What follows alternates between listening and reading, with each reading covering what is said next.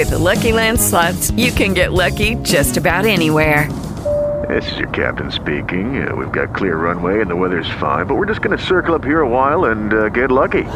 No, no, nothing like that. It's just these cash prizes add up quick. So I suggest you sit back, keep your tray table upright, and start getting lucky. Play for free at LuckyLandSlots.com. Are you feeling lucky? No purchase necessary. Void where prohibited by law. 18 plus terms and conditions apply. See website for details. Hello, it is Ryan, and I was on a flight the other day playing one of my favorite social spin slot games on chumbacasino.com. I looked over the person sitting next to me, and you know what they were doing? They were also playing Chumba Casino. Coincidence? I think not. Everybody's loving having fun with it. Chumba Casino is home to hundreds of casino style games that you can play for free anytime, anywhere even at 30,000 feet. So sign up now at ChumbaCasino.com to claim your free welcome bonus. That's ChumbaCasino.com and live the Chumba life. No purchase necessary. VGW. Void were prohibited by law. See terms and conditions. 18 plus.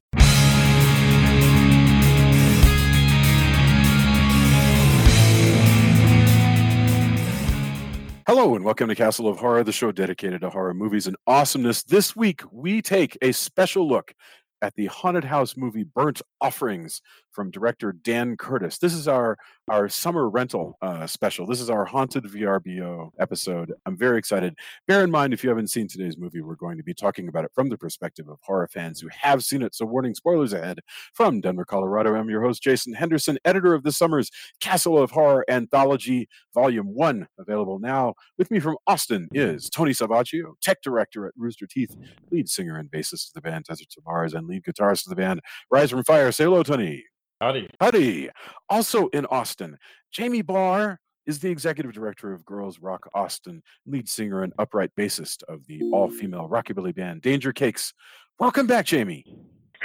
Thank you. I just got back.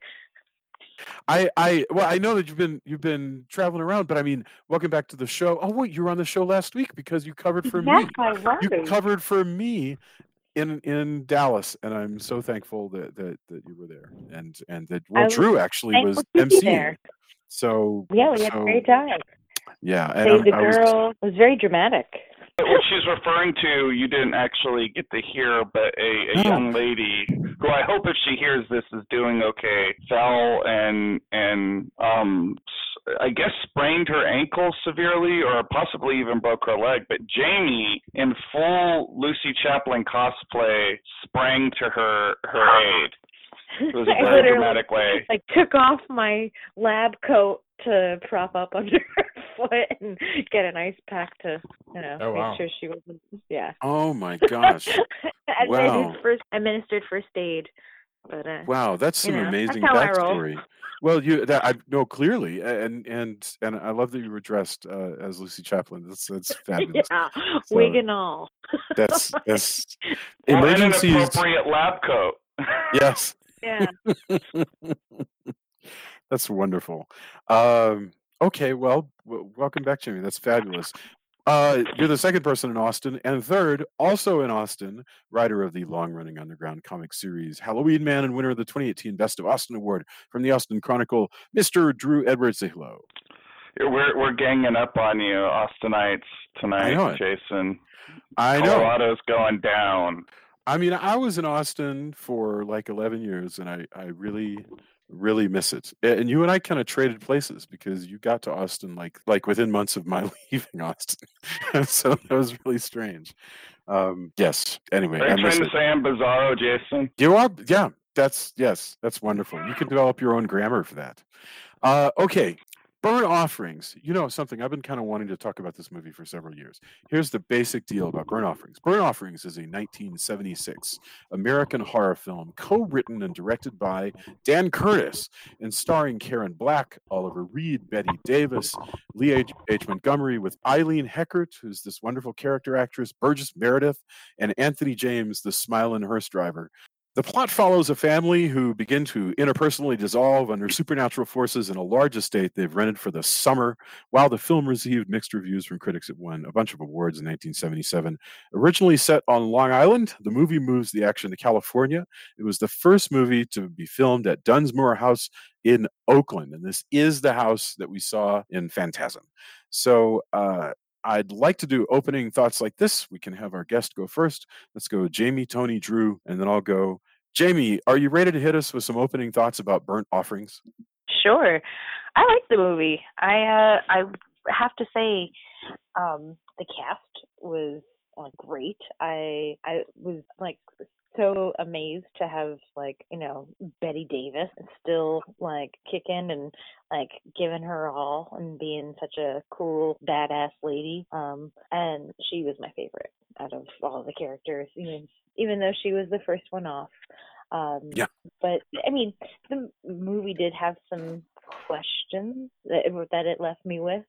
Um, one being like, is this actually a like a ghost or is it like the house itself that is uh preying on these people and their and their blood and their emotions and all the the damage that they're it's doing so um but i i did like the movie for the most part it does have a like that kind of uh you know tv show drama or like you know something you'd watch on like the weekend on abc or something like that back in the day Mm. um but you know i i do think the like i said i do like the movie and i i found it to be kind of uh quirky and funny yet also like terribly sad because everyone's doomed Yeah, yeah, uh, Yeah. yeah. Tony, um, I I don't know if we've ever discussed this movie ever, so I, I'm dying to hear what what you thought of this. Yeah, I, I like the movie. It does have a very TV movie feel in a lot of ways.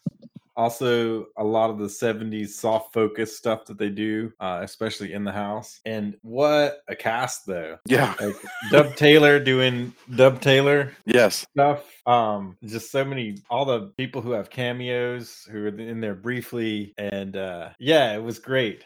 Although it does say, you know, don't go to a haunted mansion, I guess. Uh, if you if you're hoping to re- revive your marriage, maybe haunted mansion, not the place to revive your marriage. Yeah. you know it kind Just of saying. reminds me of money pit Yeah. yeah. remember the money the tom Yeah, hanks yeah, movie hmm they're like, you know, everything's kind of dilapidated, it's falling down, and not quite falling down, but it's not looking so good. Um, the house needs a little bit of a makeover, and they're like, wow, this is what a steal, nine hundred Yes. bucks for the whole summer. You know, three hundred dollars for three months or per month for three months. That's not so bad. And but Oh yeah. yeah, yeah, Yeah. yeah yeah it's i i really it's really cool um there's a lot of fantastic imagery i know the the chauffeur um character i've seen people ape that in a few videos really. yeah i can't you know i watch a lot of stuff and you watch a lot of videos when you're growing up and then there's also night flight is now back on and i've watched tons of old videos so i'm not sure but i've seen there was somebody who's aped that um look and it's terrifying I mean, my It's thought would be the first thought I'd have would be Greg Kihn if, with uh, uh, Jeopardy. My, my love's in Jeopardy. Uh, he had Yeah, a lot of like twisted, smiling people that would like Right. like that. It's cool though. Um, I you know it's interesting when it starts. You know, as it progresses, and the you know, like Jamie said, the house starts to take on its own thing. Yeah. um, yeah. There's a lot of there's a lot of great stuff. Uh, you know, Oliver Reed just playing Oliver Reed doing you freaking out. it's always good. crazy Uh, drunk dad. Yeah, Yes. yeah. Yeah, Uh, there's a lot there's a lot of great stuff again it, it did feel a little bit you know abc weekend movie but there's nothing wrong with that there's a lot of great great stuff in in there so yeah i enjoyed it i'm glad we're covering it I want to I want to address uh, the the whole question of the look and the directing style uh, once we get into the main conversation because I think it's I think it's really important. Um, but I'll I'll leave it for now. Uh, uh, Drew, opening thoughts. Well, uh, this is a movie I've heard quite a bit about over the years. It's it's it seems to have a bit of a cult following, but this is actually my first time having seen it. Um, and maybe because it had been built up so much in my mind, I I, I enjoyed it, but I simultaneously I did feel a little underwhelmed by it in some ways. Um, and I like Dan Curtis. So when I saw that he was the director, um, that actually made me get pretty excited. But uh, you know, like it, I feel like having now had a couple of days to think about it, my primary issues with it, and this could just be me bringing my own thoughts to it, is I don't have a lot of sympathy for anybody that is not Bette Davis in this Yeah. movie. like Well, nobody. the son, like, I once all think the the son probably. the son, the son, the kid. Yeah, okay, the kid. Okay, I I will. Out of the adult, I don't have much sympathy for Like- the other adults Okay. because once the weird stuff starts happening, Yeah. no one investigates any further. And I like like because this is essentially we can get into what the supernatural force is, but because this is essentially a haunted house movie, usually there is a point where somebody delves into the history of the house. Yeah. And I kept expecting Oliver Reed or Karen Black to go, aha, this is why all this is going on, and this is what we probably should do. Um, and no one ever did that. The only the only thing props to Oliver Reed, he does try to leave. Yeah. So I will give give him. That's something that we're always. Anytime we watch one of these haunted house movies, we're we're constantly going, why don't they just leave? Well, Oliver Oliver Reed does try to leave, so some props to that. But um, I you know when I when reflecting on this movie, I find myself annoyed with a lot of the the choices that some of the characters made. That Yeah. being said, that being said, I did enjoy the movie, and how could you not enjoy this cast? I mean, Yeah. you know, like I would watch um the brother sister duo just wandering around the mansion being weird. I would watch like a whole like sitcom of of that. They they were great. Um, so like, there's a lot to like here. Uh, you know, I I don't want to. I, I guess I'm the one that was like the most lewd. I will also say I kept hearing about how how scary this movie was. I did not find this movie scary at all. However, I do find aspects about it disturbing, Like not Burgess creepy, Meredith? not definitely the parent. Um, and I'm sure we will get more into that. I know Jamie had all kinds of thoughts on that when we were actually watching it. Um, but l- less scared, more disturbed, and I will cut my thoughts off on at that point. So there's lots of stuff that I want to talk that's sort of contextual about the movie, but I think for the sake of the of the listener, it'd be better if we got into into some of the topics that deal directly with the plot. So so uh, and then we'll get into Dan Curtis and and stuff like that. But to begin with, uh, what happens here is you have this. Um, we meet the Rolfs. The Rolfs are a three-member household. It's uh, you know teacher Ben, his his wife Marion, and 12-year-old son Davy. This movie, I will tell you, follows the book almost exactly, with very few uh, changes. Very very few. There's a little less sex in the movie than in the book, and the ending is different, although not that different. Um, but so so and so we know from the book the guy's a school teacher. Movie doesn't bother to tell us. If it does i missed it what exactly he does for a living but whatever he does for a living they're taking the summer off and they're renting a house for the summer and they rent a house that immediately he can see from his i am a you know just a perfectly regular middle class educated guy and this house is out of my range i mean it is a an enormous mansion and he's like, "Oh well, surely there there's like a servants' quarters or something that they're renting out, like a guest house." And uh, but no, they're going to get a house that normally would be way way outside their price range, and so they're going to get away for that. And the, the the the thing that I wanted to bring to everybody's attention is that this book came out in 1973. It was one of the books that Stephen King said that he super enjoyed in Danse Macabre. And in 1977, Stephen King uh, uh, t- I, I have to say he was partially inspired by this book when he turned around and did The Shining, which is very, very much a similar plot. That uh, you know they're they're they're they don't have all the money in the world, they got education, and they're getting into a house that into a situation that is way, way, way better than anything that they could afford on their own. Uh, and the problem, of course, is that when you do that, oh, and also in 1977 is the Amityville Horror, which is also the same thing. So one of the reasons why I think they don't want to leave. Uh, first of all, Marion starts getting really strange, and we'll talk about that. But it's uh, they're in over their heads. I mean, if they left, you know, they've lost. They've Where they lost. gonna go? Where are they going to go? I guess they'll go back to their apartment. But um, you know, this gives us an opportunity to talk about this family. Marion doesn't like where they live. Uh, Well, what's she's up with them? Like, I this is something I always feel like they uh, horror movies do. Is Yeah. you get someone who buys a house, or in this case, at least it's a rental, so they Yeah. can you know break the lease. Actually, there's no real contract was signed, but uh, Right. you know, why is that? Like they they rent houses, they buy houses without ever seeing them. Have you ever done that? Well, probably not.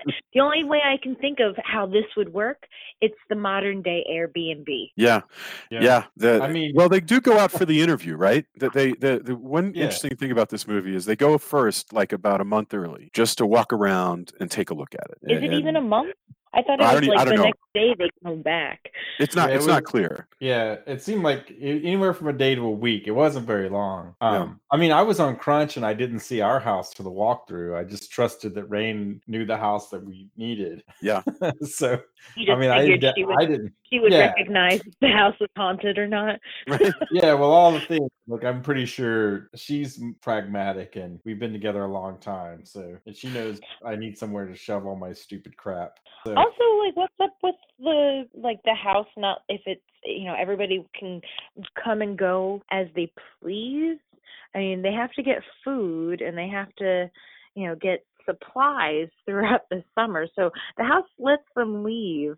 But then Yeah. when they're like finally at the end, like we're gonna leave, they're like, no. That's when the house Well, starts to get mad. But well, the house knows when you're gonna, you know, and nobody's smart enough to go. Really nope, leave gotta get groceries. Wink, somebody's got to say to the house, "Don't worry, house. I'm just running for cigarettes. I'll be back in 15." exactly. And the house goes, "Do do do do do." I think Oliver Reed's not coming back. That bastard. But I he said but at the- cigarettes. Damn it. but at the beginning, um, uh, I and I, I want to talk about them and I, uh, the family too. But at the beginning, you know, they they go to visit and they're like, okay, pluses and minuses. This is an enormous house and it is beautiful and clearly gorgeous. Minus, it is shabby as shit. Nobody's been taking care of it. These, You these know two- what? It's not that shabby. Yeah. That's something Jamie Doug and I both taking- remarked on. Yeah, It's Doug dressed. care of it too. It's dressed to be shit to be a little shabby. You know, It's, It's- shabby it's got weeds chic. all over it. Let's let's be Oh, honest here. All right, well said. Yeah, well said. The pool is algae, you know, um the the the greenhouse has no living plants in it. Uh and oh, and so they're like, okay, that's the negative that we're going to be expected. Uh for some reason they assume this is just the way they roll that we take on this house, we're going to be doing labor all summer. We're going to be fixing up the house. It the the dialogue never really quite like goes so far as to make that clear, but that is certainly what's on Karen Black's mind is we're going to rent this house and I'm going to fix it up, which is Yeah, I wondered if she was like a realtor or something in the beginning, like the way she was talking about the house, and she was like so interested. And, Yes. she's like, you know, and I know we, you know, maybe because we had just watched uh, The Ring versus The Grudge, and Drew and I actually just watched The Grudge the other day.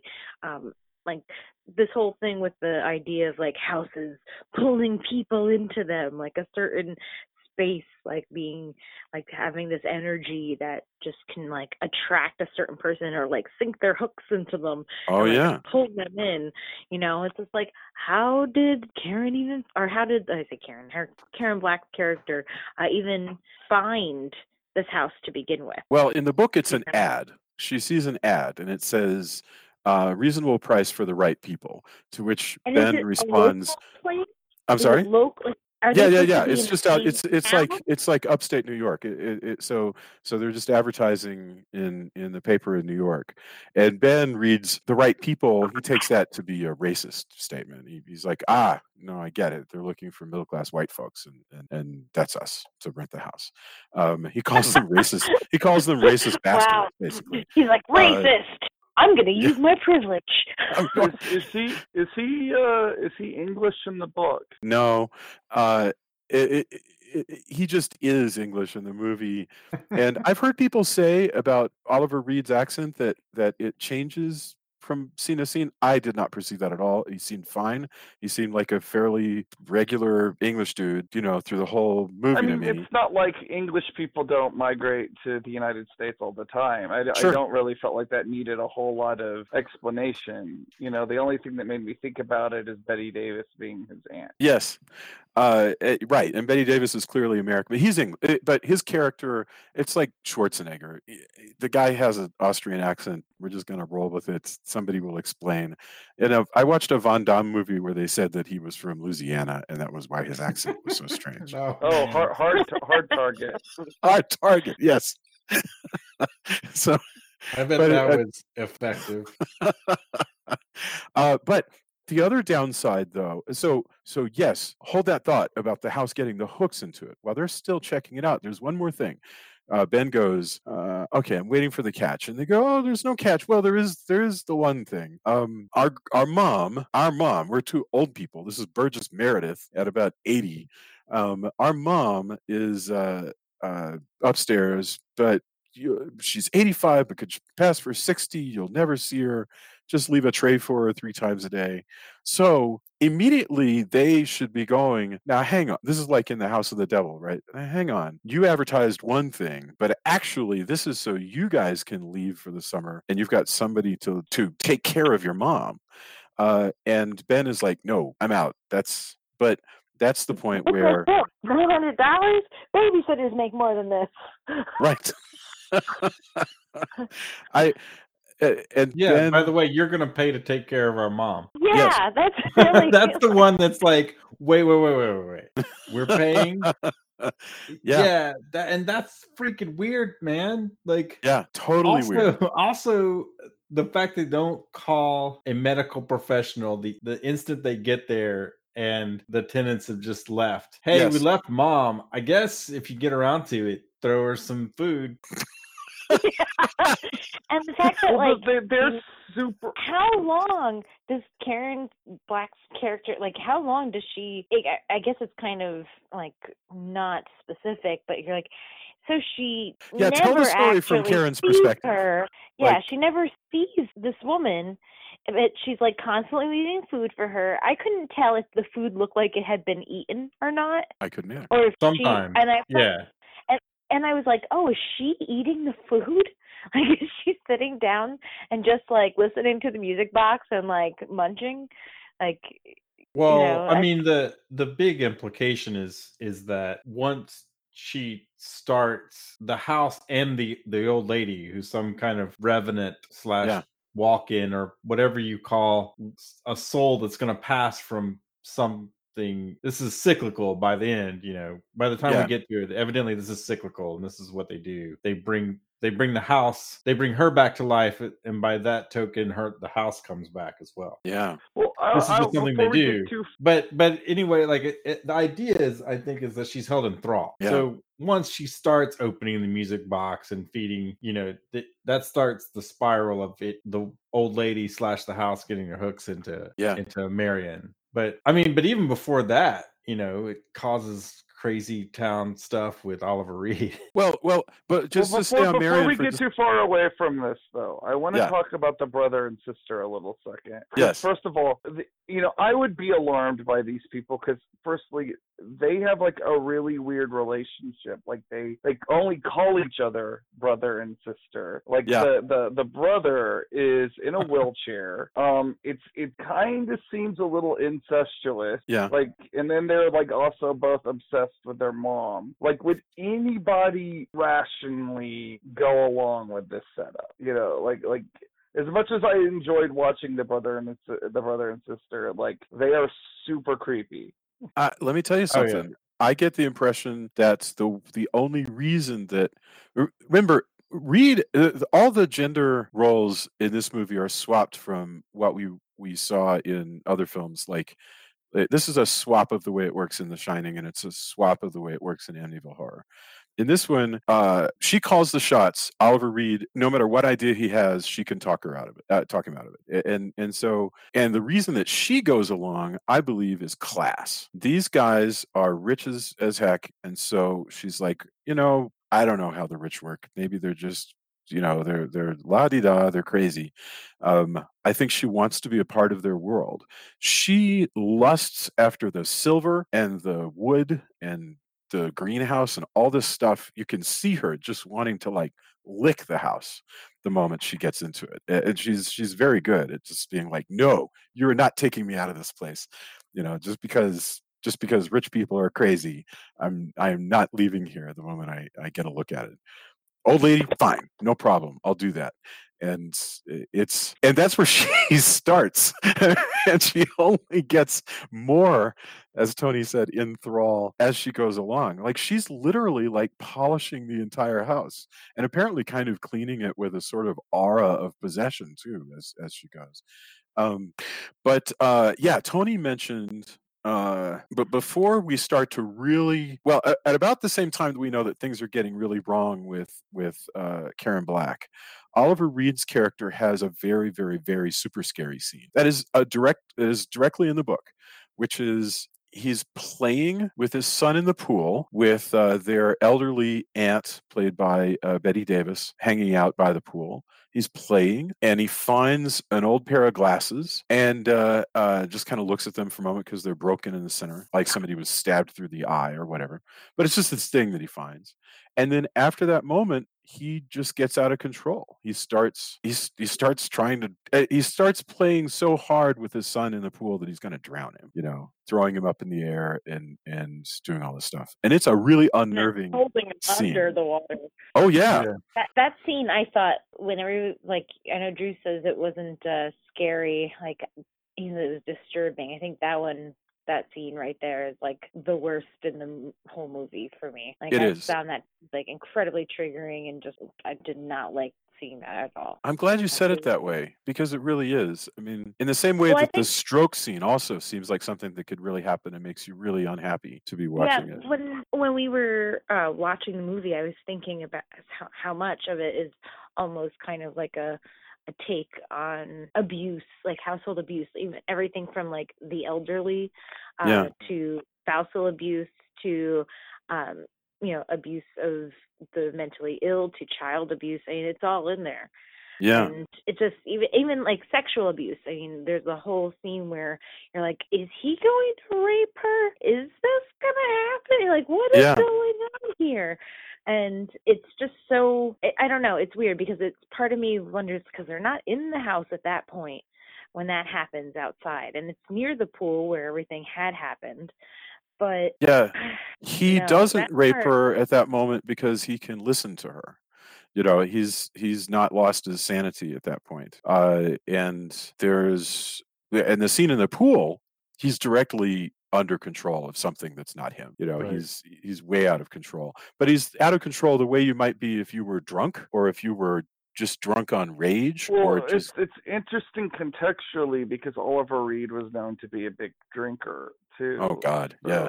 Like Yeah. like the way and like Jamie, like I found just all of that business not again not scary, not eerie, not creepy the way we think a horror movie being. Just disturbing because it's Yeah. like for a brief moment you're watching a movie about child abuse. Yeah. It's deeply Right. uncomfortable.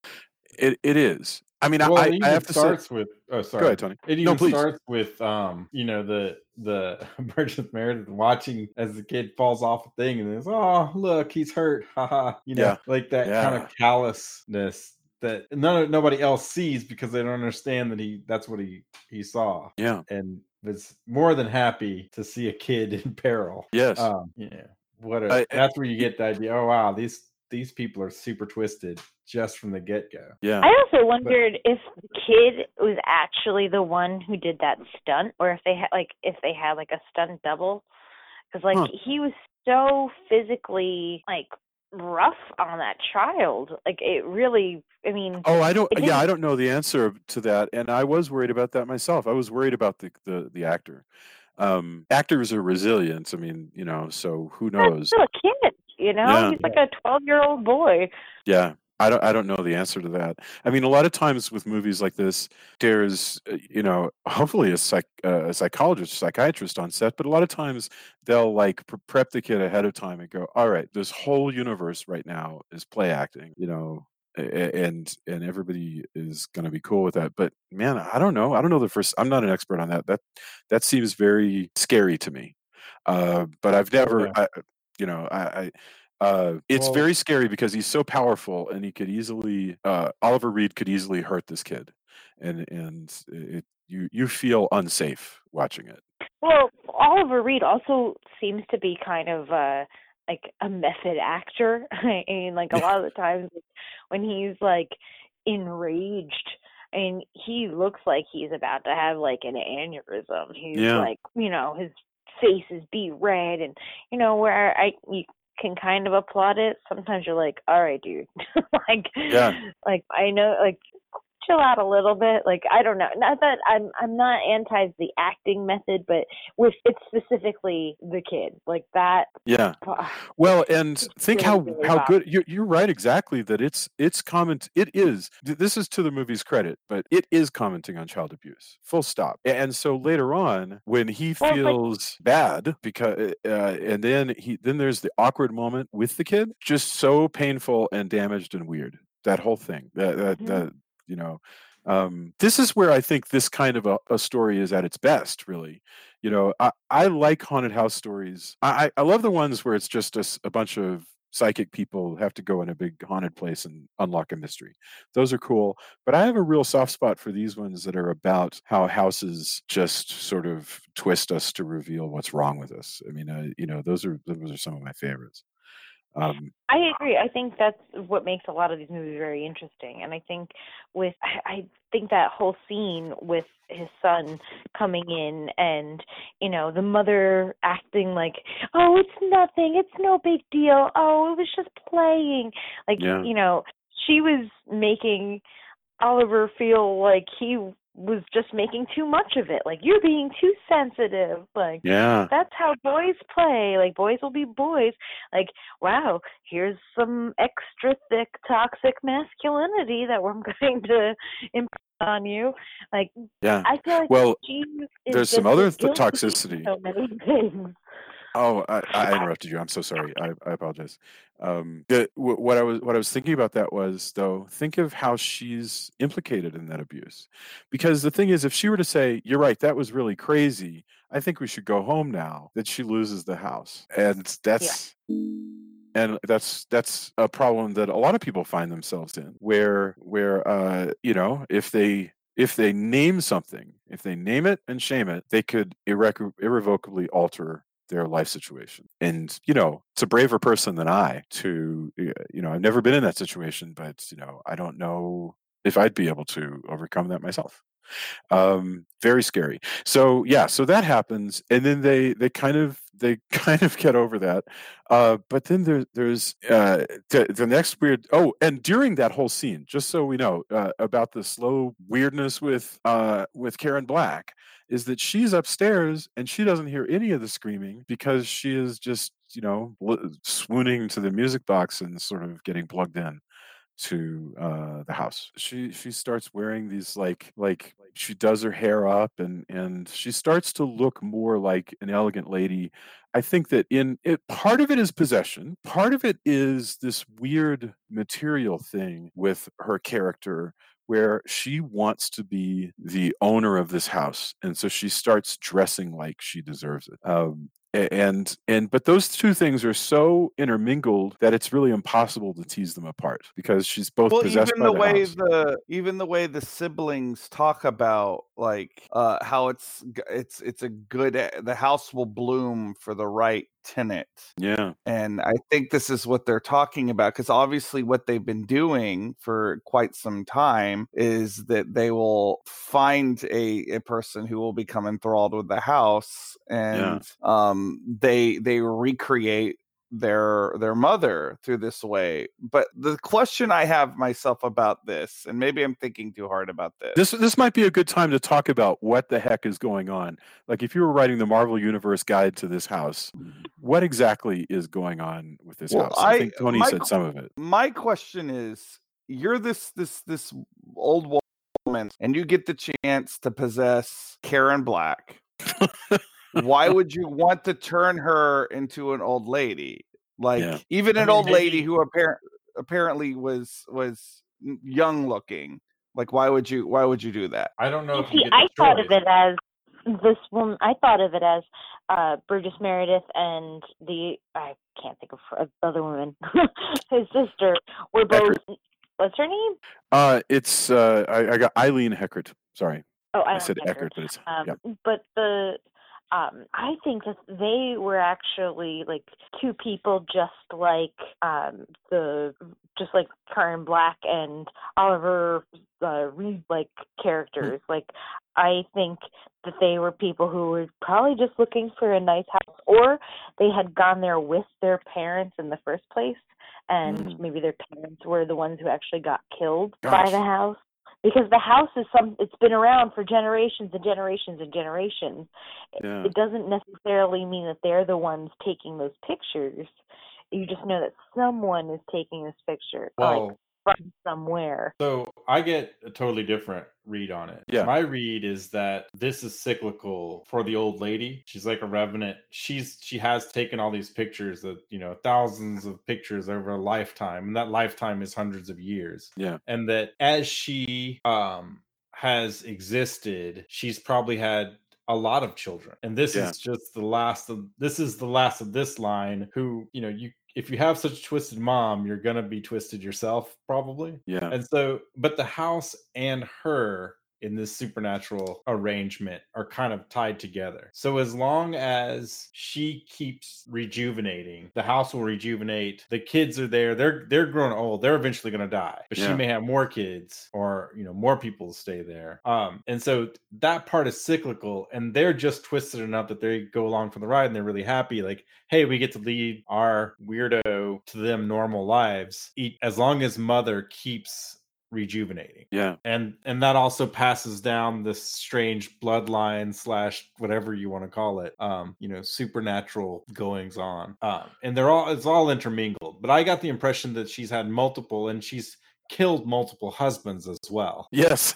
which because if you look at if you look at all the pictures there's you know some younger people lots of guys um and different pictures of her in various incarnations as well Yeah. I mean, I guess that that also even makes sense with the name of the film because burnt offerings kind of sounds very sacrificial. Yeah. right yeah yeah exactly You know, And I had was never not my that actually it's thought read. ever about that. made not that it's ever made very clear because they don't ever yeah of course actually other than the scene where the shingles falling off and like the new new nice shingles are under it Yeah. um they they never really make it super clear what exactly we know the house is renewing itself we don't really know why um and they don't really you know maybe jason do they go more into that in the book where they explain exactly what's going on or is it still vague I I have no memory of that, and I think it remained vague. To be perfectly honest with you. I, Um, I can imagine a remake of this where they're having like lots of scenes of like CGI uh, broken glass fix, fixing itself and stuff like that, which probably would actually be worse. But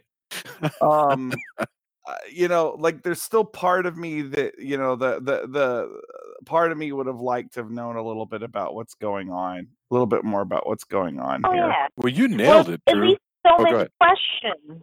Yeah. You know, there's so much at like the rest of the movie, and like when it ends, it really ends. Yeah. Because there's no one really left. I mean, I guess Well- you could say Karen Black is left, kind of. You're like, well, does that mean she's gonna just sit in the house, like in that one room, forever and ever, eating the meals of the ne- from the next tenants who ever move in there? Or is she dead too? I think she's gonna burn out. I think that she's gonna be there eating the meals and doing whatever, and I guess I don't know, slowly plotting against humanity or whatever it is that a revenant does. And then uh, she will just burn out from the inside and be essentially a ghost by the time the next person comes along. Uh, I, I don't know. No, I mean, and they imply that this goes on for forever. Yeah. As long as the as long as she keeps being fed a diet of people who can make the house bloom, it will go on yeah, forever. yeah, it's wild. I, I So Uh, and that's that's really and I think that what we're seeing also is I I don't think that once she once she's renewed, I don't get the impression that it she has to have somebody deliver the meals. Maybe that's just her thing. I think she's still up there because once you've lived that long, it's kind of like when you see some vampire movies and they just kind of hang out in the vampire mansion because what else do you do? Because everything else is boring. Although that seems boring too, so I don't know what they're usually trying to say. But you get that impression where, yeah, this is what I do. Um, I'm kind of tied to the house. I'm just gonna catalog my photographs and in the way that you know you may have an older person who, who hangs out and puts together puzzles because yes, you know that's what you do like that that soothes me um she doesn't have any real um need to go outside of the house or Yeah. go into public anymore because one guesses she's done that over the course of hundreds of years. It is weird to wonder, like, what does a powerful revenant actually want to do with his or her time? Uh, and uh, you know, and, and Apparently, not much. yeah, I, I mean, who knows? Maybe she. Paint, well, she she paints know? evidently. That's true. She paints. There's all Yeah. the paintings from that New from basically roofing, from that new roof. It'd be cool if she's Like- like also like investing in real estate and like writing suspense novels or whatever it is. You got Well, all the time she's gonna your have a great time once the internet is invented. Just online poker, revenant chat groups, old lady possession forums. I'm glad she was. she's Um, not going to be a shut-in demon any longer. Um, Yeah, there's All all kinds of ways to reach out. shows, man, Yeah, love you can get you can This- DVR all of your stories that you were missing all these years. this crazy demon is gonna love yeah. HGTV. Um, but uh, let's uh, you know it, it um, that that's that a lot of that stuff is why I think this is a very very effective novel. Is all the stuff you were just talking about about revenants is also true about people who might become a shut-in, right? And I I just love this sort of constant feeding on itself that the story does. It's like, hey, this is like being a very old person who becomes bitter and becomes a vampire on the people around you. You know, this is this is what it is to have your situation start to sort of cause rifts in your relationships. This is what it is when you feel like your wife is moving away from you and you can't seem to figure out how to communicate with her. Um, you know, this is what it is when you trade off day to day which of us is going to be more of a jerk. All of that stuff is wrapped in this in this supernatural story. Uh, Bette Davis, who is their uh, you know elderly aunt, she Uh, because the the house is mm-hmm. leeching off of all of them, right? That's why the moment I, I think the moment the flowers start to bloom after they visit and the kid hurts his knee, I think the house makes mean bad things happen because it just gets stronger with every every bad thing that happens. And Bette Davis starts out looking like a spry she calls herself a lecherous old lady or something like that and by the time She's she has lady I think I'm going to grow into being. Yeah. That old. oh she's so wonderful right i mean she's fabulous but then when she she has her stroke she by that time she is a confused she she falls fast like she she go you know and, and we're all familiar with that like e- every horror here has a component from everyday life and and a lot of it's really really hard to watch um, her stroke is very believable and scary and it has nothing to do with ghosts um, but what's weird is they can't Oh. seem to get up the ability to call a doctor It doesn't, but I totally think it does have to do with ghosts. It seems almost like she's being like pulled up at that one point, like almost in like a an act of possession. Like Mm. when you know, like whenever you see like movies that have like exorcisms in them and they show like, you know, the possessed person who's like being literally like raised up off of the bed and they're being pulled up like chest first. She's doing that. She's like I hadn't moaning thought and about that. comforting weird and i don't i've seen people have strokes like it does not look like that like it you know suddenly not being able to speak and you know side of the face Yeah. like droops down and things along those lines it doesn't tend to be this fit of writhing Right. around and like you know thrashing because of the pain like that's something entirely different Okay, well said. That's that's that's really interesting. Um, well, anyway, it's truly scary. And so once she's just sort of non-communicative, the two become the Keystone Cops as far as calling a doctor. That they, you know, he goes out, the house is screwing with him, and so he only gets a busy signal. And then she goes down and says, "Oh, I called the doctor," and she's lying. and, and so uh you know so there's they uh, she goes i call the doctor and then he sees this vision that he keeps having which is the uh the hearse driver you know and and he is a scary hearse driver and and that's when she dies um And that's and the that's the that he's having is a vision of this. It's not like just a vision. It's like a memory, like almost Yeah. like PTSD, because it's something traumatic to him. It's his own mother's funeral. yeah And that the you know the scary um driver is was at. Well, it's Like, it's all from the perspective of a kid, right? Because what Right. he is disturbed by as a kid is It's a something that smile. a smile, but it's it's actually something that's kind of normal, which is that while the thing is going on, he looks over at the the chauffeurs who are all having a smoke and just chatting with one another because they are chauffeurs and they're not connected, you know. So it's not cool that the chauffeur smiles at him, but it's just a human frailty. It's just a thing that happens, but it has a deeply scarring effect on him. And um, that's yeah, it's uh, also something that seems totally inappropriate too. Like Yeah. that the idea of like laughing or smiling at a funeral, especially when you feel that distraught to begin with. like, Absolutely. it, yeah. Yeah, it's inappropriate, uh, but it's it's just this memory he has. It's just a human thing, and you're right. It's turned into something that he's never quite gotten over, or that has has remained something that is very scary for him, uh, and that he used to dream about, and he stopped dreaming about. But now the house is is uh, uh, Who- you know yeah go ahead Who plays the chauffeur? uh, I forget this guy's name. Um, the chauffeur is played by a man named Anthony James, who used to be in a lot of westerns and and uh, uh, you know he, he played a lot of like skeevy bad guys and stuff. Well, it's like this is this is not much of a role, but he it's the way he looks that makes it work because he looks almost like a Brian Br- the Brian Bolland version of the Joker. He's just like very skinny and he's got Yes. this horrible grin.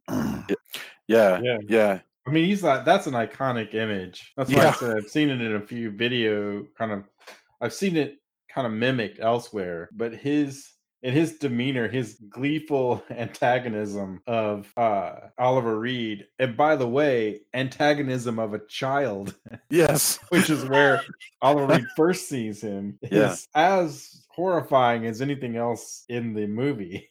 To be honest, and that scene, oh, it does seem like you know something straight out of Phantasm when he, yeah, uh, you know, they're on the bed and the chauffeur rolls a coffin yes, into the room and pushes it towards him, and that's when you know we cut to the fact that she's she's died. But oh man, just Yeah. terrifying. if you look for him eh, like google search his image you'll see images of him from lots of different movies that you've seen along the way um uh, I, I i saw a movie just recently where he played this disturbed person who kind of accidentally killed somebody and uh he played a lot of uh he played a bad guy in the a team he played a lot of like crooked dudes in westerns. Um he seems in his regular photos like just a, a plenty sweet regular skinny dude but Sure. uh but boy boy is he able to turn on that weird negative megawatt smile um yeah so that's that very scary phantasm it's funny you mentioned phantasm because like we said that that uh movie used this as a set as well. Uh dan curtis who we should probably talk about next dan curtis filmed he says and as we have no reason to disbelieve him entirely inside this house. So there's no sets it's all just shot on location in these practical rooms of of this uh of this house but i want to talk a little bit about the directing because you know this is a this is a theatrical release like trilogy of terror that other big karen black uh thing that people think of that was by Dan Curtis, uh, directed by Dan Curtis. It was a TV movie. She was she did all kinds of roles in there. She was sexy, she was scary. She you know she played numerous roles in that one movie. But um, uh, here she is again, and Dan Curtis is using you know this actress that he's used before, but he has this big Hollywood you know big multi-star cast. But he does. I think you're right. He films it like it's a TV production. It's a lot of close-ups not a lot of establishing shots. Like a lot of times, you're not really. It, it, it takes time to figure out like you, you don't get the big sweeping use of this house that you might have from I don't know a, a different director of of the period like Coppola. Like it's trying you know I'm trying to imagine what Coppola would have done with this house to to like show how big it is and and you know and and what it's like. Well, we don't always we don't really see that many of the rooms for something that's supposed to be this big sprawling mansion. It feels kind of cramped, doesn't it?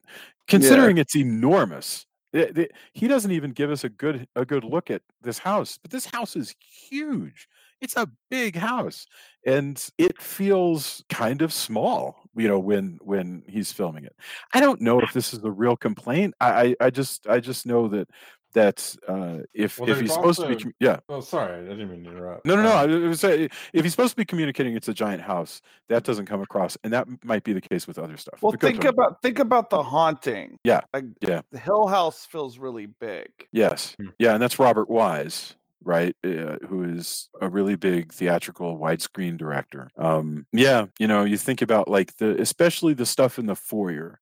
There's no foyer ever used really in this house. Well, I, guess there is, but it's it, it still feels feels quite cramped. It feels like you know, and Jamie pointed out this is um, Dan Curtis who made his bones first doing Dark Shadows, where everything took place with the camera trained on uh, a very small foyer with a little table in front of a staircase, and people just moved around the table and up and down the staircase. And then you had some rooms, right? But you know, uh, the only thing letting you know it was an enormous house was the establishing shot at the beginning. That we don't even get that. There's no Collinwood establishing shot uh, here. By, by the way, Jamie, you were pointing out that Dan Curtis was the the Dark Shadows guy um, I had uh, we were talking about this beforehand. Until I started watching this movie on Prime, I had completely forgotten that it was Dan Curtis, and that came as a real surprise to me because we're doing another Dan Curtis movie in like three weeks. Uh, we're going to talk about um, his uh, Dracula, which I think suffers from a lot of the same stuff that we're complaining about here. Well, I thought he does have a lot of like the similar dark shadows like shots. Yeah. And like that was something I noticed, and then you know, I don't know. I was just kind of like I say I was surprised, but then I was like totally not. Right. And I thought like I. As soon as when Drew said that we were doing this movie, I was like, "Oh, I bet you Jason picked this out, huh?" Yeah. Because you know, it just it seems like right up your alley, Jason. Yeah, and it Like, turns I out it is, even if I don't know it at the time. In other words, like I picked it because because I'm like, well, that is the kind of thing that I would like, and it turns out, oh yeah, it's also directed by a director that I like. Yes, um, I that's think yeah. you know his strengths for whatever reason is a director you know he doesn't create a whole lot of atmosphere. His Mhm. movies aren't that stylish but he does a really good job. He's a good actors director. Like i think about like the stuff that you know, the character stuff that all the actors do here particularly Bette Davis who like he's somehow you know she's older here but her to go without any actors vanity. Like by the end of this movie like she looks terrible like she starts off like a you know stylish older woman and she just looks terrible and you know and someone had to get her to agree to do that and she's an old time movie actress. I'm sure that was a conversation that had to happen. He got that out of her. So Yeah. he is good he is really good with actors you know and you look at Kol- kolchak you know the night stalker you know that stuff like darren mcgavin creates such a memorable character in that and again you know i'm not you know not taking credit away from the actors themselves admittedly no. but you know i- i- you think of uh, some directors are, are actor directors and i think dan curtis is one of those Well, and and when he shined, he shined. I mean, he won Emmys out the wazoo for Winds of War and War and Remembrance. I mean, that stuff, all that World War II stuff that he did, which the culture I don't think remembers as well as they remember his Gothic stuff. But he he did an incredible, ridiculous amount of work on the Winds of War and War and Remembrance, and just walked away with all the Emmys.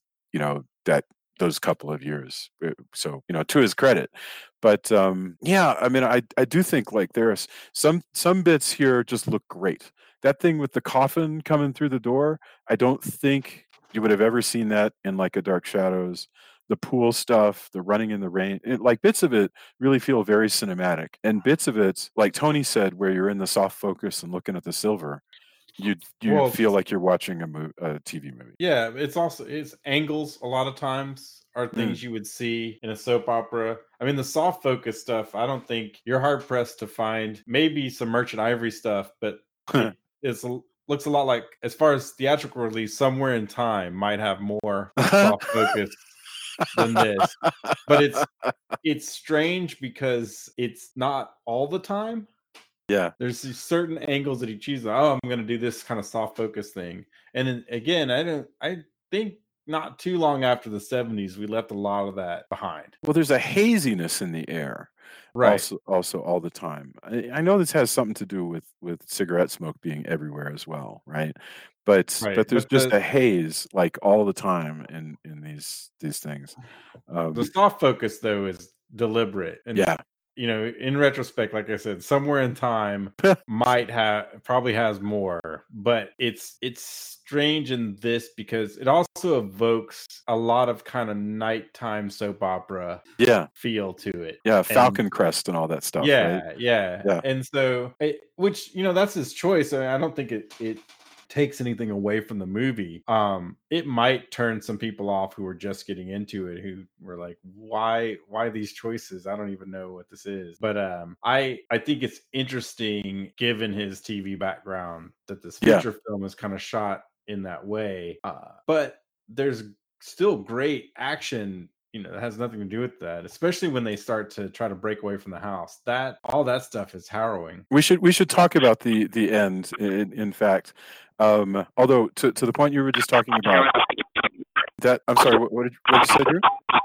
drew has become a cb That is that me? i don't Now know now you sound okay. Jamie, how how are you doing? I'm okay. Okay. Whoa. All right. Let me. Let me Okay. I think we had a Jawa on the line.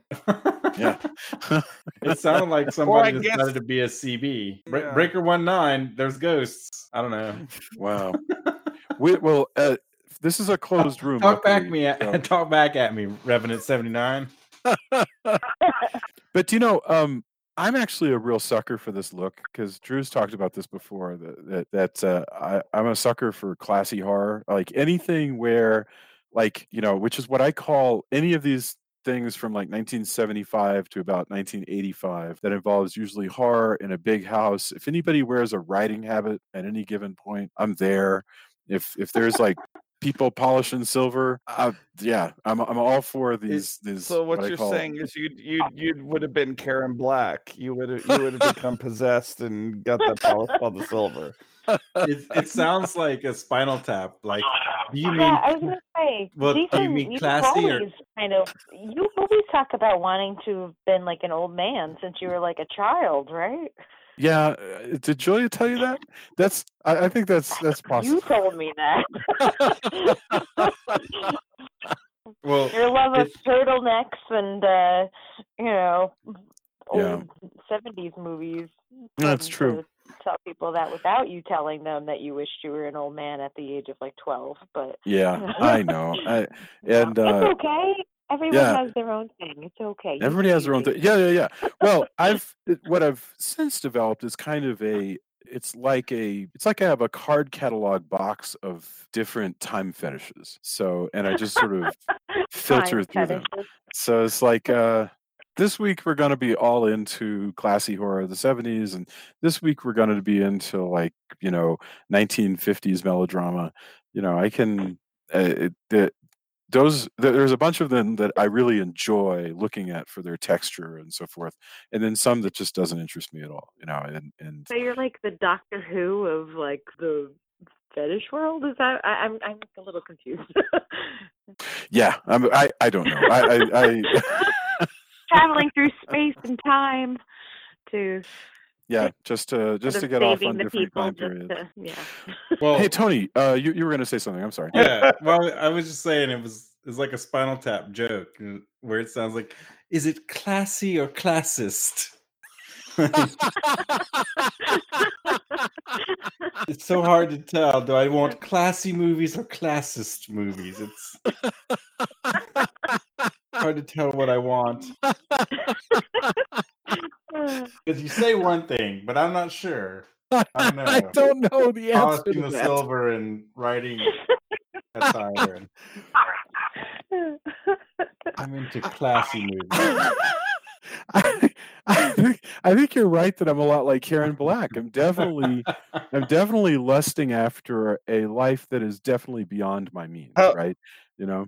So yeah. How would you feel about having a Gibson girl hairstyle? When Is she's got the updo, Gibson girl. when she's got the oh, yeah, um, it's oh, a Gibson Right. girl. that's that's when you know that you've really lost completely lost her is when she starts doing her hair up like that and absolutely. After she wears the goth choker, which I was like, that's a cool choker.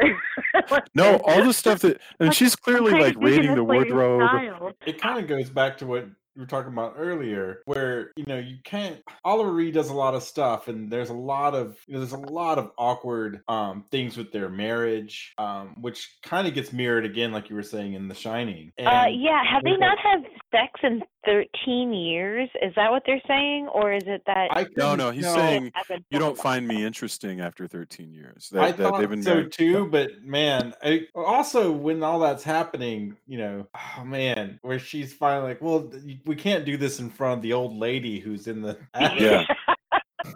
which and is how would I know? That old lady might be a freak. Yeah, Yeah. but all of that, He's he- you into know, he's, watching. he's very. He's very concerned about all that, but she starts wearing all this stuff and this choker. Yeah. And at no point is that the thing. Like he he senses a change, but there's like really super obvious stuff. Yeah, absolutely. and he doesn't draw the line there. It's like some other arbitrary line. Well, I mean, the thing with the gas insane. heater and all the windows being locked, he has to break the windows open to to get air through. You know, yeah, and you know, and I believe that that's the point where she says she kind of snaps out of it. Well, at- Right. wait. At, at what point does she say? Because let's get. We should get to the end anyway. But the end really comes when she has a moment of clarity and says, "No, we need to get out of here." And I guess it's the moment after that when the house tries to drown the kid, and Right, exactly. uh, she is not up in the sitting room, so she's she has. One presumes that she has a little more of her control, so she tries to get to him. The house doesn't let her, and the the the kid nearly drowns, but she manages to get out and save the kid because Oliver Reed has been has gone sort of catatonic well, after. been drugged. Oh, he's So drugged. he's he's had because it's you know he tries to leave. Yeah. And the house throws a tree in front of them, and then Yes. tries to grab him with vines and everything. Like it, it physically is attacking him at this point. Yep. Um, and he's grabbed the kid, and they're le- they've left the wife because he's like, "I'll come back later if if I do it all." Yeah. she's too far gone. So wrecks the car, um, and hurts himself. And at that point, the doctor comes by, which Oh, evidently yeah. they're able to get a, go- a doctor, and evidently the house has cleared the trees, Yes, isn't that wild? which is crazy. Um, you know, that's that's you know the shining topiary kind of style Yes. things going on. Um, and so he's been drugged. So even though he's trying, and that's that's actually a really pretty fantastic scene because he's doing everything he can. And one gets the impression also it's not just the drugs, but the house is also having an effect on it. Yeah, so it is very good. And think about like what's going on here. There's no special effects. It's just Oliver Reed acting and Karen Black jumping in a pool and a kid thrashing around in a pool. And and that's all Dan Curtis needs to give us a really scary scene here. And some kind of agitators to make the water, you know, agitate. That is the moment when she goes, "You know what? You're right. This is crazy. Uh, let us leave this VRBO behind." They go like and, and they, they go get in the car and then she goes you know what i need to tell the old lady i'm leaving let's take a vote here on whether that was a wise choice on her part she, she well, she's actually still held in, Yeah. slightly held in thrall, or she's it must be it has to be yeah Well, she's also, I mean, she goes full on, but she's also just con- concerned.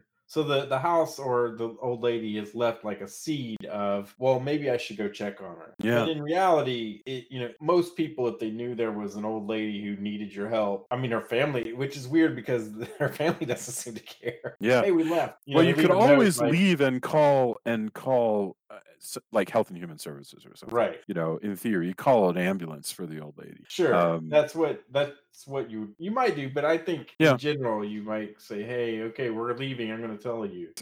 so they're all in the station wagon, and then she's like, "I'm gonna tell the old lady to go back in and be right back." They wait patiently, and then they're like, "Ah, "Darn it! Okay, I'm gonna go check on your mom. You wait here." And so he goes up, and and there's your big reveal: is that she has been turned into the Revenant. Uh, she has she looks like Karen Black, but she's got white hair. And she goes, "We've been waiting for you, Ben, but apparently we've been waiting to kill you."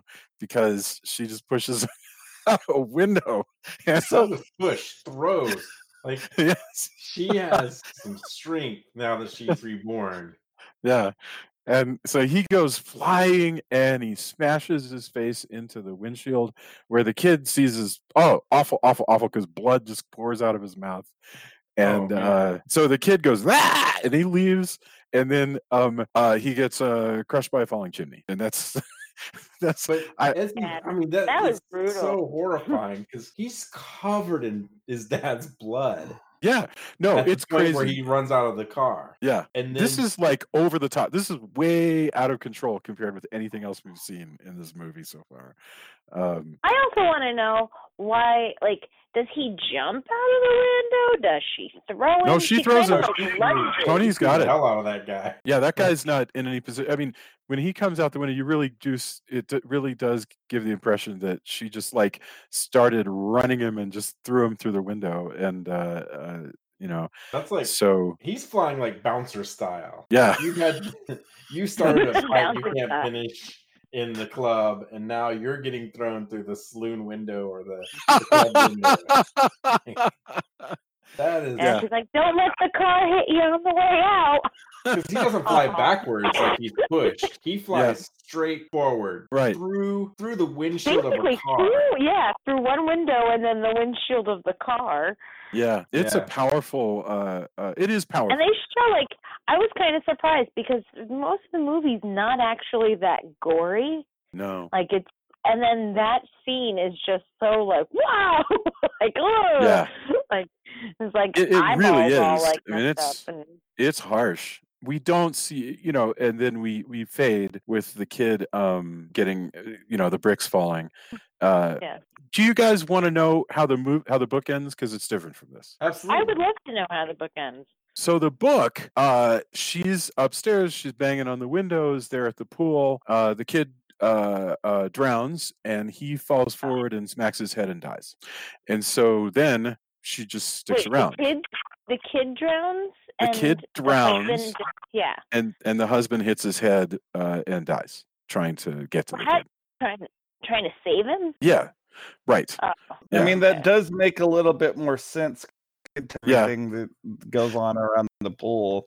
But it's such a bummer that uh and it doesn't even have the Oh, and the way of- this the way this ends isn't. I didn't realize we were watching the feel good version. This one has so much kinetic energy that you don't feel as depressed as the version that's in the. But really, I, I can't explain it in the slightest. Uh, I I don't. You know, this is by no means a better ending, but it gives you that more action, like of the trying to escape and then failing. So instead, once she sees the the family is dead, she just goes, uh, "Oh well, I guess I'm going up to the sitting room and become part of the house now." And that's what happens. Well, and But- the, we have a narration from the the brother and sister that you know everything has gone according to plan. Yes. Yeah, yeah, precisely. Uh, and that I, I don't remember. I'm pretty sure that that was actually a part of the end, but I, I can't remember if they had that final coda uh, there or not. but um, Oh, and they go through all the different photos, and we now see that they're of this family. Uh, Yeah. the the Bette Davis and everybody else who died. yeah, yep. Um, so that that and that's the end of uh, of burnt offerings. It blows my mind that this is before watching this. You know that some of these cliches are not even cliches yet, right? There is no Amityville horror when this movie comes out, you know, and there's no Shining. There's uh, there's The Changeling and you know other stuff like Hell House and stuff, but uh, it, this is uh, it it kind of stands by itself at that at that point. Uh, let's get final thoughts uh, on this. Um, we were doing going Jamie, Tony, Drew, and then I'll go. I kind of just gave mine, and I apologize. Jamie, uh, this has been a lot of fun to discuss. What are your final thoughts about uh, burnt offerings? Well, like I said, I did I did like the movie. Um it again, so many questions, so many strange choices. Um I don't know, especially now knowing the end of the book, how it's different than the movie. You know, it's like, oh, it wasn't dramatic enough to have the kid drown and the dad die from a head wound. Like, let's just, you know, throw the dad out of a window and have him you know, traumatize the child only for that poor kid to be buried under a pile of rubble Yeah. you know just crushed uh there are a lot of uh just different choices i i'm surprised they didn't make go with It's Um, pretty darn I- I- dark, man. It is. Uh, yeah, that it really is. And I do actually, you know, goth girl that I am, I do actually like the darkness. I, I like the fact that it kind of goes to uncomfortable places um with the narrative like that I think a lot of other movies wouldn't have necessarily gone. Um like I said all of that talk about or I say talk but the visuals and um kind of what it forces the viewer to kind of not only imagine but think about you know history and what they've seen and heard when it comes to you know abuse and trauma and neglect and you know all of these different types of uh, horrible things that people do to each other. And it's not necessarily all done on purpose. Mhm. um you know and that's something that's it's a very interesting take on how self-centered someone could be and even like the fact that the house is that way it's just you know it's very striking to me and kind of like I'll, I'll definitely remember this movie especially because i didn't know i had already seen this movie as a child and Had i you? remembered it and while watching it it wasn't until like most uh, we were more than halfway through i think it was like the end where the father gets th- you know thrown out the window that was when i was like oh i have seen this Yeah. um but like it it definitely will stick with me this time i have to say Wow. Thank you. Uh, Tony, uh, final thoughts. Yeah, I really like the movie. Um, I think the ending. It's interesting the difference in the ending. Whereas the in this, the voiceover lends it almost a. Um, it's like scary stories you read, like Yeah. either young adult or like scholastic scary story compilation books. In a way, is what the way it made me feel. Something you would get at a book fair, and that's not a knock. It's just Right. that's kind of the way it's comforting but also strange. Um you know it's not it's definitely not the standard now. Um you know hyper violence at the end it just when it decides to go off the rails it goes off the rails in a way again you mentioned it the changeling Yeah.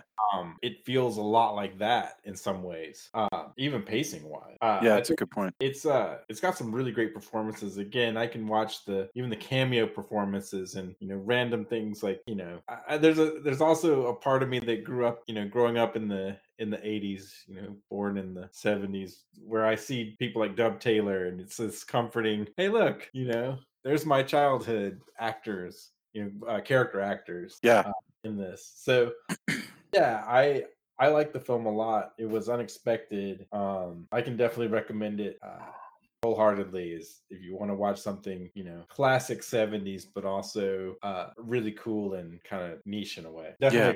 classic Thank you. Mr. Drew, what are your thoughts? I enjoyed this conversation a lot. I don't know if my feelings about the movie itself have changed much. Um, I enjoyed it. I definitely didn't enjoy it as much as the the three of y'all. I, I get maybe it was just built up too much because I had heard for years like, oh my gosh, that is one of the scariest haunted house movies Mm. ever made. Oh, it's so scary. I didn't really feel that way, but I did enjoy watched it. I would recommend people do watch it if they haven't seen it. I Mhm. just I wish I liked it as much as maybe the everyone else did. i mean yeah definitely if it got built up that way that that can't be that's got to be disappointing because it's not that it is exactly what it is but it's not i mean it's not definitely not even as scary as the changeling or No, no, not not by any stretch. Um, I think it, it's actually a lot more disturbing than it is scary. Mhm. It's it's more moody than it's scary. I guess is the best way to put it. You know, it's Right. it's um, this is a movie that I would put up. You know, but then again, a lot of what I stu- what I, stuff I watch is not particularly scary. Um, but uh, no, that's a really really excellent Drew. Um, the, uh, the the other the other thing that I would mention uh, to to Drew's point, it really would have benefited from at least one scene somewhere about two thirds of the way through where they all go to the local library and they look at a bunch of microfiche and figure out what's going on with the house. Just one scene like that would have been good. And uh, they didn't because the book, other than the crazy ending, the book is, ext- I mean, the movie is extremely slavish to the book. So that's just, they just don't do that. So there we go. Um, but uh, gosh, all right, let's get our fi- our uh, uh, endorsements. So I don't know what you guys have been up to, but uh, Jamie, we'll start with you. Jamie, Tony, Drew, and then I'll go. So Jamie, I don't know. Do you have anything to endorse for us this week? Um, well, I haven't gotten to watch a lot um, lately, uh, just between work and traveling. Um, Drew and I went obviously went to Anime Fest last week, and that was awesome. Um, but uh, we have so we haven't really been home too much. But um, one of the things I have done this summer was it's it's my usual ritual after every girls rock camp um, season is I watch the newest season of uh, Orange is the New Black, and this is its final season. And man, it's such a good show, but that is a horror story in its own right um, for Yeah. So many of the characters. So, um, but it, it still has so much heart and so comedic, and I have I don't know so many of the characters you were like. Uh, you felt, you know, you're like, all right, this is what I wanted to see happen, and then you're just so bummed out. and uh, so yeah, if you need like a good cry and a good laugh and several of each, um, check out the new season of Orange is the New Black. Um, it's the last one. So Tony, anything to endorse this week? There's a Dolomite movie on Amazon Prime now. I've watched that, and that's always its own kind of insanity. Um, there's also Eddie Murphy's gonna is playing uh, Rudy Ray Moore in Mm. a new movie, which I hope is at Fantastic Fest. And Fantastic Fest is coming up. Like that, I'm super excited about. So hopefully, I'll be covering Fantastic Fest stuff for um, for the podcast and letting people know when uh, there's some cool new movies coming out. Um, in retrospect, I'm gonna probably endorse because I've been telling more people about it. A bunch of people this week have been asking me, "Oh, what what horror movie should I watch?" I'm still gonna go with Terrified, which I still think we need to cover. Mm. Uh, from Fantastic Fest last year. That is still one of the most frightening movies I have seen and has stuck with me all year. So if you haven't seen Terrified, if you're looking for that summer, what should I watch? Um, yeah. Also, I did see It Part Two. Did you uh, really? Because of uh, thanks to Warner Brothers. I can't talk much about it, um, but I think it's worth your time. It looks great. When I can talk about it, we should talk about it. Yeah. But uh, Well, we're we're doing an episode. Yeah. we're doing an episode on it in a few weeks. So Yeah. So I saw it kind of early. Um, there's yeah, I'll talk about it when we can, but it is worth your time. Um, the casting is really fantastic. Um, that's about all I think I can say. That's that's fabulous. the early nature of, of me. um, but yeah, yeah, that's. Oh, and if you also, uh, I saw uh, Boris, a band from Japan that I really, really like, which you should check out their catalog because it's everywhere from electronic to droney stuff to super heavy. They really run the gamut. But before them, I saw this band called Uniform, which is like if you like hardcore bands and industrial and just aggressive, noisy awesomeness, um, you check out Uniform. I didn't know if I was going to be able to make it to see the opening band, and I'm really glad I did because they destroyed. Um, that was that was a really cool and they did a cool cover of uh, order of death the public image limited song that's also in hardware you know that this is what you want this is what you get Yeah. oh man they did a great cover of that and uh yeah so check out uniform like check out boris um check out it when it comes out Uh, Mr. Drew, what about you? So, um, if you do want to get yourself into that Halloween mindset, because Lord knows all of retail is already unleashing all the pumpkin stuff, even though it's still 108 degrees outside. Um, Jamie and I did get to see scary stories to tell in the dark before we went to uh, Dallas for Anime Fest, and it is a lot of fun with with really really cool creature effects for the monster fans. So I I uh I do re- I do recommend that. It's not perfect, but it is a lot of fun. Um also, and this is a smidge self-serving, but I I'm going to say you don't have to nominate me for this.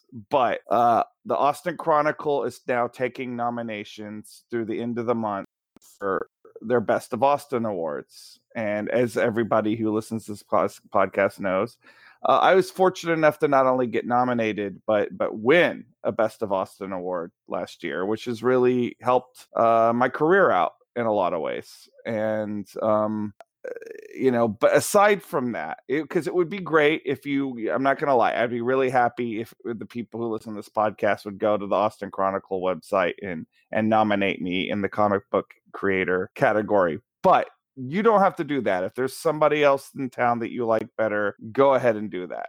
I, you know, this is your chance to put a spotlight on on Texas talent and and Austin talent and Austin businesses and in a way that does actually you know it's a feather in your cap it does help you out you know it's it's it's you know people all and i used to be one of those people people always sometimes are kind of dismissive of awards but it does give you a, a degree of credibility mm-hmm. that that that can help out your career a lot so you know think of people who listen to the podcast who do live in austin think about who your favorites are in the area and maybe go nominate them and then when the voting starts go vote for them so that's nice. my soapbox that I will now get off of. I think, I think it's fabulous. Uh, okay, my endorsement. Uh, I've been trying really hard to to finish uh, this book, uh, but you know when I'm not working on it, I just watch random stuff, and I'm not going to waste you guys' time with uh, my rediscovery of the amazing thing that is my three sons. So I'm going to share with you. It's it's true. Uh, yes. True. The fact that you could pull that that that theme, just pluck it right out of the air. That's uh, that's really remarkable. I um I watched a lot of my three sons when I was a kid on on Nick at Nite. So I well, I've been, I, have been watching these late 1960s episodes, and I, am in love with the uh, with uh, Katie, the girl that marries Robbie she's she's just a ball of sunshine. So but but my endorsement is not my three sons. My endorsement is not random 19 episodes from 1968 of my three sons. No my endorsement is the 1949 movie beyond the forest which is a, a crazy noir starring bette davis. So it goes well with the movie that we just watched this is the the last film that Bette Davis did when she was on the studio contract she was on at the time.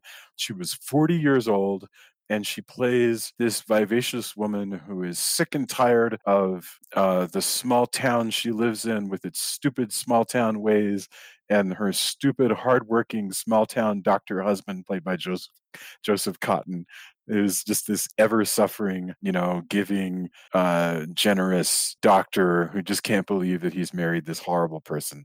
And she is delightful. She is she's just horrible. This is the movie where she walks into the house that that he's bought for her, and he, she goes, "What a dump!" And it's like it's.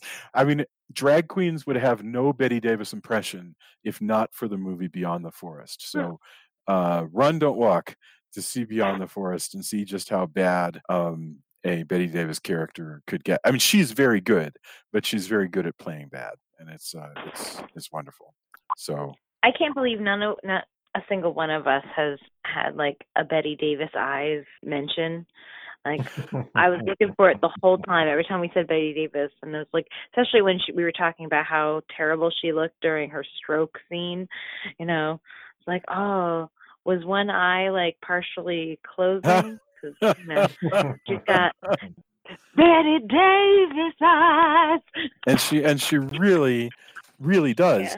But but here she's you know it's an older uh, uh you know different Bette Davis, but um man in um Beyond the Forest, I mean uh, it's it's the one that that that people think of when they think of Bette Davis and and uh, she's just just fantastic in that. So uh, so that's a good one to check out after you've checked out Burn offerings and it's free on prime or included with prime or however you say that so uh, that's my that's my recommendation of the week oh oh and i got one more thing there's a podcast on apocalypse it's the 40th anniversary of apocalypse now and i am on the cineversary podcast this week discussing the importance of apocalypse now so check that out. And that brings us to the end of our discussion of burnt offerings. Jamie, I'm so thankful that you would you would join us for for the week. It is so cool to hear your your thoughts, and I think this was a really great one to discuss. Uh, and everybody, oh, of course. Um, everyone, thanks. And uh, uh, for the listener, come to the Facebook page, engage us on this. Let us know if this is as good or as bad as as as we thought it was. And and um, uh, we're doing a lot of of one offs this summer, so tell your friends. And uh, we really appreciate it. Uh, thanks, everybody. Have a lovely evening, and I will talk to you all soon. Bye. Good night. Night. Bye.